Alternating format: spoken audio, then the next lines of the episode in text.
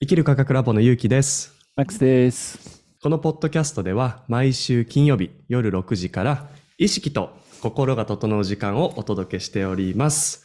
はい。ということで、もう年の瀬12月ですけれどもね、あっという間でしたね、今年。うん本当に。早いですね。あの、まあね、その11月ね、いろんなことが皆さんあったと思うんですけれども、まあそれこそね、あの、最近、マックスさんが突然ね、ポロンと僕の Facebook のメッセンジャーに、どうやらアマテラス、アマテラス線が来てるとかっていうね、すごいエネルギーが来てるとかっていう話もあったりとか、まあとりあえずいろんなものをね、多分受け取った11月だったと思うんですけれども、まあだからこそね、ちょっとこう、ふわふわしてしまうとかね、うん。ちょっとこうなんか現実離れして夢見心地になってしまいがちな年末かもしれませんけれどもね。もう、まさしくね、11月は地球にとてもね、強いエネルギーが飛んできたっていうことが、まあ、皆さんも自分なりに感じてると思いますけど、これはね、ただただただ、なんか、えーすごいことが起きたみたいな話じゃなくて、実際に観測してる、地球にね、何箇所でね、観測してるセンターで、ね宇宙から地球に飛んでくる宇宙船っていうものがあって、それをね、感知してる機械から、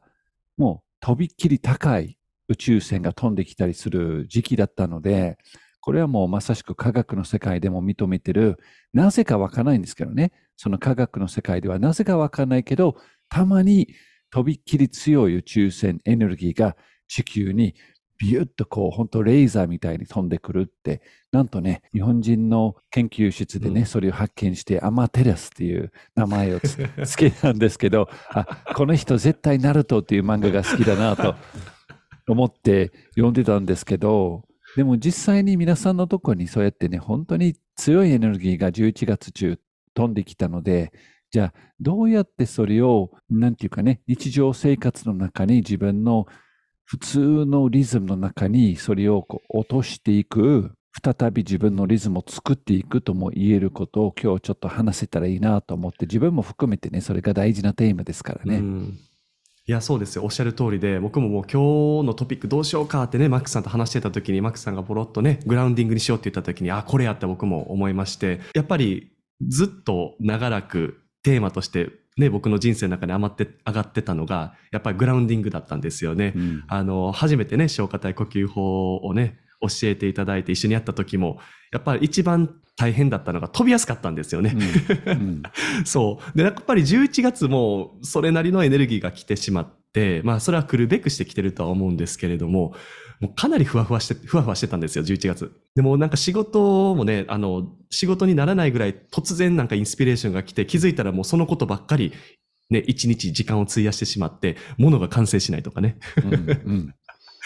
だからグラウンディングね、本当にちょっとすごい今トピックにはなってます、僕の中でも。11月仕事しにくかった、ししにくかったですね。はい、はっきり言いますと。誰でも、うん、そう感じると思いますけど、まあ、特にこうやってフリーで働いてると感じやすいと思うんですけど、でもグラウンディングという言い方もあればね、英語で言うとね、グラウンディングとも言うんですけど、アー t ィングという言い方があるんですね。うん、うん、ねうんうん。アースは地球ですから、自分の肉体、まあ、自分の意識をしっかりとね、地球とくっつけるね。まあ、グラウンド同じですからね。土ですからね。地面ですから、グラウンドというのは。だけど、えーアーシングという言い方がすごい好きなのが、あの我々やっぱり地球に、地球人ですからね。地球という惑星の宇宙人ですからね、私たちは。そうね。もし火星から飛んできた人に出会ったら、まあ、どっかで宇宙ステーションで出会ったら、どっちも宇宙人であってですね、たまたま私たちの惑星が地球ですから、火星まで行ったら、お前ら宇宙人だって言われるんですよね、地球人だって。確かにね。うん。だから、その視点から見るとね、面白いんですけど、でも我々はやっぱりこの惑星に生まれて、この惑星で、うん。えー育って、この惑星に生きてるっていうことは、そもそもその惑星とアバターみたいにふ深いつながりがあって、うんで昨日ね、これ息子とね、ちょっと話したんですけど、この面白いことにね、地球って原子にすごい仕組みが似てるんです。うん原原子って皆さん科学の授業とか覚えてますか？原子って例えば水素とか炭素とか酸素あるんですよね。うんうんうんねそれを多分高校の時に真ん中に核があってそれがプラスとなって周りにマイナスの電子がぐるぐる回ってるっていうような話が皆さん覚えてますか、うんうんうんうんそれに日本だと何歳ぐらいするんですか？そういう勉強って。そうね、多分、小学生の高学年からするんじゃないかな、原子の話は。いや、してないと思います。うちの子え、は、うち当の子は初耳だったので、今彼 6, 6年生だから、あら、そうだっけ？うんあれ、なんかちょっと内容変わってんのかな、もしかして。いや、それは早いと思う。あの、それはあれ、本当は教えてほしいんだけど、なんとなく。く中学校の終わりぐらいかな、まあわかんないんですけど、イイギリスの場合はそそんな感じなんですけど、とにかく真ん中がプラスとなって角ですよね。でうん。もあれがマイナスで、これもね、いろいろ実はね、厳密に言うとね、えーそんなはっきりくっきりしてないようなもんなんですけど、ざっくり見るとね、そういう仕組みなんですね。で、地球って、やっぱり真ん中の地球のコアって、昔はね、これがマグマでできてて、うん。液体っていうふうに説があったんだけど、今は固体ではないかっていう説が強いんですよ。うん。地球の核って。で、うん。その固体っていうのは、主にメタルでできてるんですけど、すごくね、熱いんだけれど、圧もすごいんだから、その圧で固体になってるんじゃないかと、それはプラスなんですよ。総合的に。ねうんうんうん。大きなプラスであって、でそのプラスの周りにマイナスがぐるぐるぐるぐる回りながら、つまり電子が回りながら、うん。地球っていう惑星の仕組みができてるようですけど、面白いことね、やっぱりね、大と小、同じ仕組みからできてるのが一つ僕すごい好きだ、えーうん現象なんですけど、地球の割と大きいね、惑星と、まあ、とっても小さい原子が同じ仕組みでできていることが一つ面白いと、もう一つは我々が地球に触れるだけで、そのマイナスが体内に入ってくる仕組みになってるんです。イコールアーシング、イコールグラウンディングですね。なるほどね。面白いですね。あの、地球の話になったので、ちょっと思い出したお話があったんですけれども、あの、まあ、昔ね、宇宙開拓時代のお話になるんですけれども、まあ、初めて宇宙に飛んだのが、まあ、ロシアの宇宙飛行士っていう話があるんですけれども、まあ、そのなんか実験的に一回ね、その地球の大気圏外、大気圏外を出た時のお話で、当時宇宙船って今の宇宙船と少し作りが違うかったんですって。で、何が違うのかっていうと、大きな違いが、どうやら宇宙船の周りに電磁場フィールドがあるかないかの違いだったらしいんですって。でね、当時初めて出たばっかりとかって、まあ、もう言ったら本当鉄の鉛のか、あのね、なんかあの、カンカンが、あの、一応ライフサポーターの仕組みだけあって、酸素を作ったり水を作ったり仕組みだけあって、もう地球の外にピョーンと飛び出るだけの仕組みだったんですけど、うんそのね、彼が、まあ、いわゆる地球から出て、まあ、戻ってくるわけですよね。うんで戻ってきた時に記憶喪失になったんですって。うん。うん。で、これ面白いのが、地球のフィールドから抜けると記憶がなくなる。つまりうんグラウンディングしてない、アーシングしてないと、その人、その人自身の基盤がなくなるうん。わけなんですよね。うん。そう。でそれ話聞いた時に、あ、なるほどね。僕たちやっぱり地球にまあ記憶がもしかすると溜まってるっていうのもあるかもしれないけど、うんアーシングするってそういうことなんや。自我を保つというか、うん自分っていう存在をこの地に根ざして自分を実現するために一つ必要な媒体っていうのがやっぱ地球なんやっていうことに気づかされた瞬間でもありましたね。うん。うん。本当に私たちはやっぱり地球にいる人間だからこそね、えー今はそれを大切にしたいって、これもね、うん面白いことに、まあ、50年、60年前まで行くとね、遡ると、ほとんどのね、地球人は毎日グラウンディングしてたんですよ。うん。で思わず。なぜなら、靴が、川が、底が川だったり、まあ日本の場合が藁だったり、今でもね、先住民の中に、裸足で歩いてて、あったかいところに住んでる人、裸足で歩いててね。でもその時、使えた素材からすると、ほとんどの地球人は、もう歩いてるだけで、日常生活を送ってるだけで、地球とコンタクト取ってたわけですよ。うーん。で靴の裏がゴムになって、それが主流になってから、これがね、地球から上がってくるマイナスの電子を阻止するんですよ。ブロックするんですよ。うんうんとことん。だから、それが流行るようになってから、アーシング、グラウンディングということは、ちょっと意識しないとできなくなってしまって、で、それが、それと同じタイミングで、我々はその家庭の中に、まあ、パソコンからいろんな電化製品がどんどん増やしてきた時代とあって、ちょっとタイミングがあって、アーセンができなくなった、プラス、電化製品が増えた分、電磁波が溜まりやすい状態ができたんですね。人間の中に、ね。家の中に。うんだからこそ僕はね、毎朝欠かさず、裸足になって、庭に出てるんですよ。ね、その庭に行ってるタイマーには、日によって短いね、数分しか取れない日もあれば、しばらくね、裸足で今日は座って呼吸法してたんですけど、その時に体内にそれまでに溜まってきてる、まあ、いわばプラスとなる電磁波がうん。地球に抜けて、地球の中のマイナス電子がスーッとね、入ってくることによって、自分の電磁波、フィールドが調和されるんです。うんうんうんで、これは本当に測れるあのリアルな現象であって、えー皆さんね、自分の一日の間にどっかでね、裸足になることがおすすめです。土に触れること。それができない場合はね、手を使って、手からも入るので、木の幹を触る。土を触る。うんうんまあ、海があればね、海に裸足に入るなんて最高なんですけどね、皆さんもそうやって毎日できないと思いますので、公園に、その辺にある木に手をちょっと当てて、1分ぐらい止まって、そういったやり方でもね、アーシングできるんですよ。そうですね。いや、本当にでもおっしゃる通りで、実際に測れるんですよね。僕も測ったことがあるんですけれども、あの、家にね、電圧計とかって皆さんお持ちだったら、あれ、持ってやってみてください。その、土に足が触れてる時の電圧と、触れてない時の電圧って全然違いますよ。うん。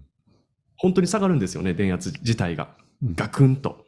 で、なんでマイナスになるといいのかっていう話なんですよね。体の中になぜこのマイナスのチャージを貯めるのがいいのかっていうと、やっぱり細胞間の連絡するときにマイナスのチャージが必要なんですよね。うん。実際に。うん、お互いその細胞がどういうふうに機能して、どういうふうに活動してっていう上で、マイナスにチャージされていることがやっぱ絶対的に必要でして、まあこれあの、電位とかって言ったりすると思うんですけれども、で、それがプラスに傾くとですね、突然細胞たちがですね、連絡ができなくなって、あの、音信不通になるようなんですね。うんそうなると、やっぱり体もね、物質肉体的にも代謝がおあの遅くなったりとか、悪くなったりとか、ね、疲れが溜まったりとか、まあエネルギーの滞る、エネルギーが滞っていくわけですよね。うん。うんで、実はね、その状態が土地にも起こるんですよ。うん。うん。土地にも。つまり、アーシングされてない土地っていうのがアースにくっついてるはずなのに、うん。アーシングされてない土地っていうのが世の中に実は存在してて。うん、で、僕の両親って昔ね、インテリアデザインやってたんですよ。はい。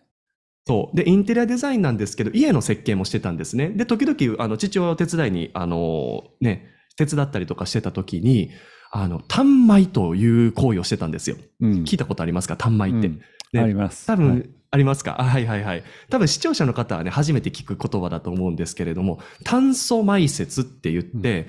炭を土に埋める行為なんですね。で、それをすることで土地を癒しろ地化するっていう、まあ、コンセプトなんですけれども、いわゆる土地にね、プラス電荷が溜まってるのを全部炭素が吸い寄せてマイナスに変えていくっていう、ただのシンプルな物理的な作業なんですよね。で、それをすると土地がまあ蘇るっていう考え方なんですけれども、まあそもそもなんで土地がプラスに傾いてしまうのかっていうと、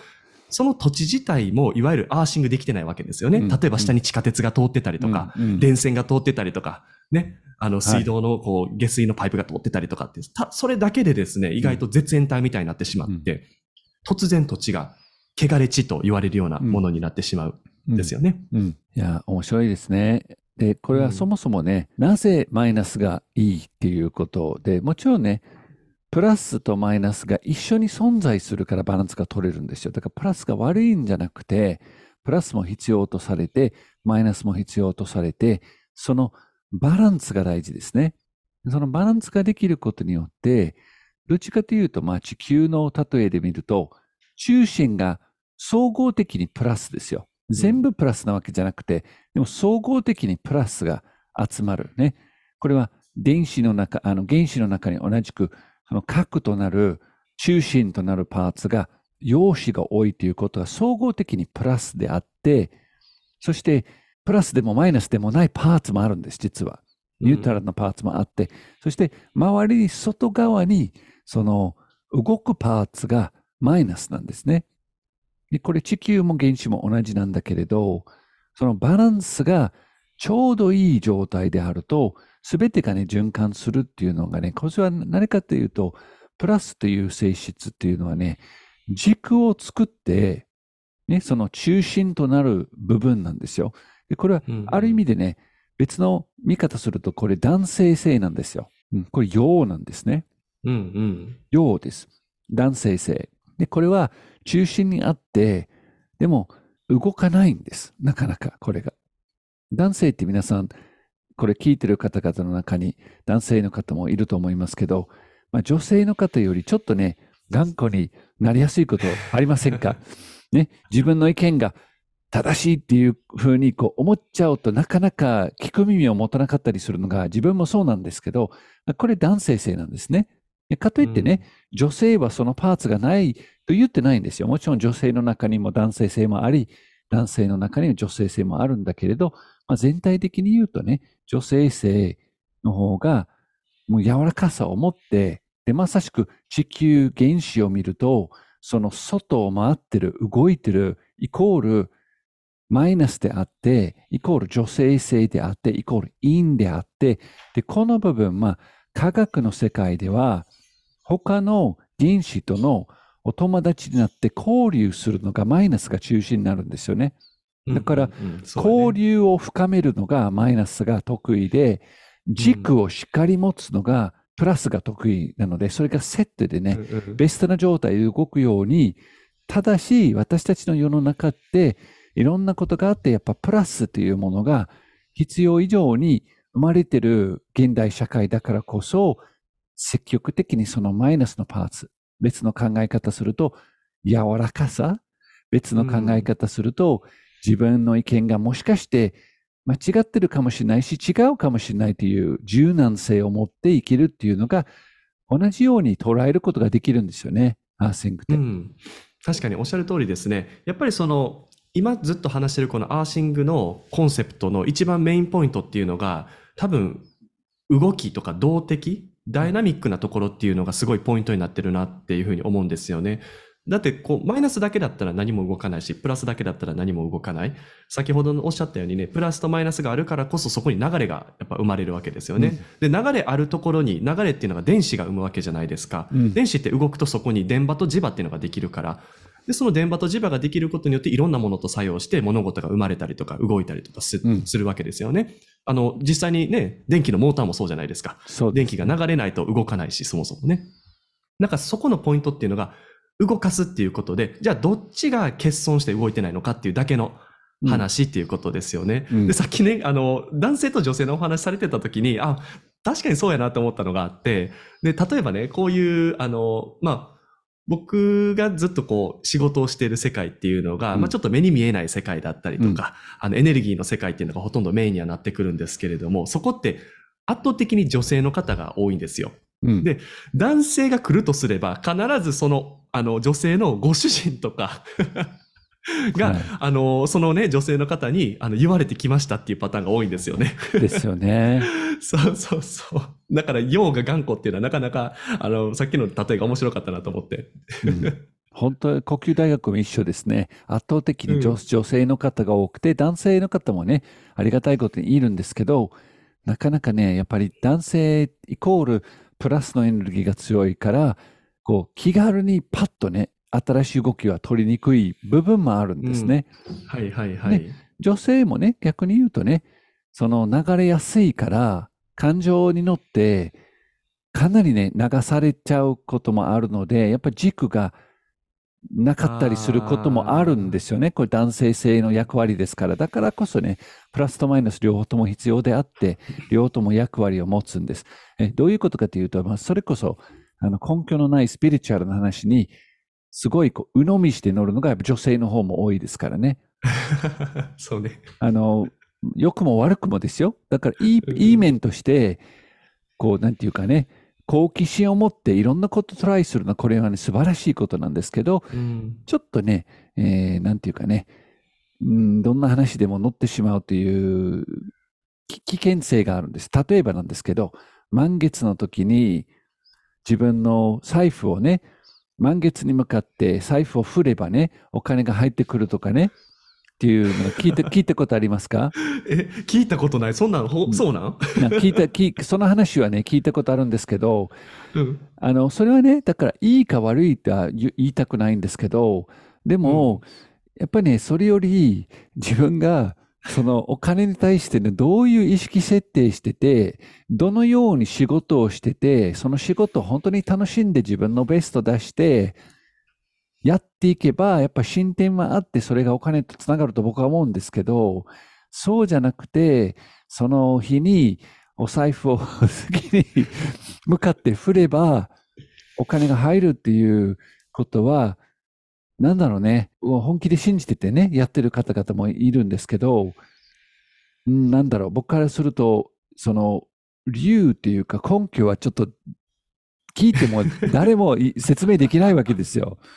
そうやね。うん。まあ、やっぱりね、そうか。ちょっと僕も実験でやってみようかなと思うんですけれども、まあ僕もどっちかというとね、こう、自然とね、うん。お金の巡りがこう、ね、回るようになるにはどういう意識の状態を持っていけばいいのかの方が逆に簡単なのかなって思ったりもするんですけれどもね、一回これ慣れてしまえば自動運転でできるようになるじゃないですか。振らなくてもわざわざね、ううん。ん、だと思うんですけれども、まあね、あの、先ほどね、その、まあ、男性のエネルギーがね、ちょっとこう、硬いというか、頑固っていう話のね、一応ちょっと男性の諸君というか、皆さんに僕たちも含めてなんですけど、一応エクスキューズを、あの、お伝えするとですね、あの、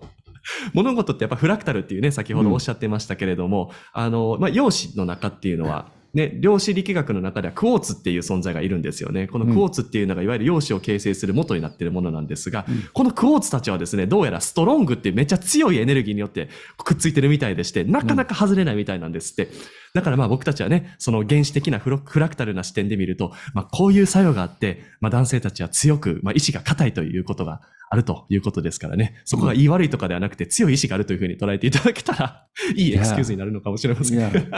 でも、ほでも本当、それはね、いいですよ。大事なポイントです。うん男性はダメじゃないんですよ。その男性性もダメでもないんです。それこそ、次から次へと違うことに、えー乗っていく女性エネルギーをグラウンディングするのがだその男性エネルギー。いや、ちょっと待って、どうしてつ月満月に向かって財布を振ったら、どうしてお金が入るっていうことをさ、疑って、それでもね、やってみようっていうことはいいじゃないですか、別に。そうよね。やってみようっていうのはいいんだけど、鵜呑みせずに、なんていうかね、こう軸を保ってるのは男性エネルギーだと思いますね。はい。では、ちょっとグラウンディングをね、えー目的とした呼吸法をしたいと思います。まずは座っていただいて、気持ちよくね、あぐらでも正座でも何でもいいんです。座っていただいて、目を閉じて、スローな呼吸。鼻から吸って、鼻から吐き出す。一つ一つの呼吸を伸ばして、ゆっくり吸って、ゆっくり吐き出す。自分の足を意識して、つま先、足の裏、かかとを意識して、感じて、足を感じながら、意識を真下に向けて、大地、地球に向けて、地球からエネルギーが実際にマイナスのエネルギーが上がってきてるんです。自分の足に、体に入ってくる。足の裏、地球とつなげて、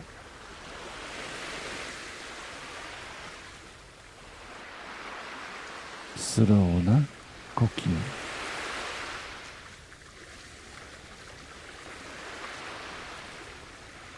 体の中のプラスとマイナスが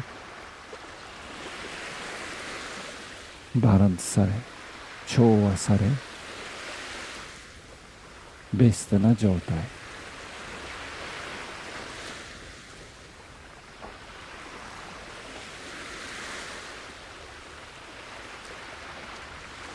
体を左右に揺らして準備ができたら目を開けましょう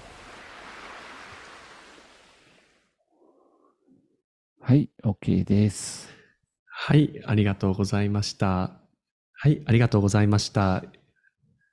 ぱりグラウンディングは大切ですね。あの、うん少しでもね、浮き上がって自分から離れないようにちゃんとこう地面に戻って、知恵を感じて、マイナスを取り入れて、で自分を循環させていくっていうことですからね。はい。はいぜひまた日常の中にやってみてください皆さんということでね今度ね12月24日のクリスマスイブのイベントもぜひ皆さん誘いたいですね、うんはい、そうですね。ええはい。もうその日ね、続々とすでに申し込みいただいてるんですけど、もっともっとね、たくさんの方々とシェアしたいと思います。で、そのイベントは、えーどういうことをしますかって、一回、ゆきさんに。そうですね。はい。まあ、このイベント12月24日クリスマスイブの、えー午後7時から、えースタートするイベントになるんですが、あのー、ズーム開催です。ですので、もうリアルタイムのライブになります。えー生きる科学ラボの初めてのライブとなるんですけれども、そこではですね、もうリアルタイムに皆様が日々、えーと感じていること、まあ、日々疑問に思っていることですね、うんをもういろいろ僕たちにね、投げていただきまして、もうその場でですね、いろいろとお答えしていこうかなっていう回。あとね、多分リスナーの皆様は、あの、生きる科学ラボのポッドキャストを聞いていただいて、まあ過去のエピソードとかでね、あの疑問に思ったこととか気になることもあると思いますから、まあこの機会はチャンスですよ。皆さんね、チャンスですから、あの、ぜひどんどん質問もね、そこから投げてくれたらなというふうに思いますからね。楽しみですね、マックさん。そうですね、本当にみんなでやり取りしながら、ハートが温まることをテーマにしたいと思いますので、えー皆さんのお申し込みを楽しみにしてます。このね、ポッドキャストの下をね、見るとね、ポッドキャストのエピソードの情報とか、エピソードのノートがあるはずです。Apple でも Spotify でも、その中にね、申し込みのリンクがあります。そして、このポッドキャストね、いつも聞いていただいて本当にありがとうございます。そしてもう一つね、お願いがあるんですけど、このポッドキャスト聞きながらね、えーポッドキャストの登録と評価をしていただければ、どんどんね、評価が高まると、もっとね、たくさんの人々が聞けるようになってきますので、えっ、と、そのアルゴリズムが進めてくるのがね、評価が高い方が進められるので、えーお願いできたら、ぜひ、えー評価の方もよろしくお願いします。お願いします。ありがとうございます。まはい、たね皆さんまた来週。またね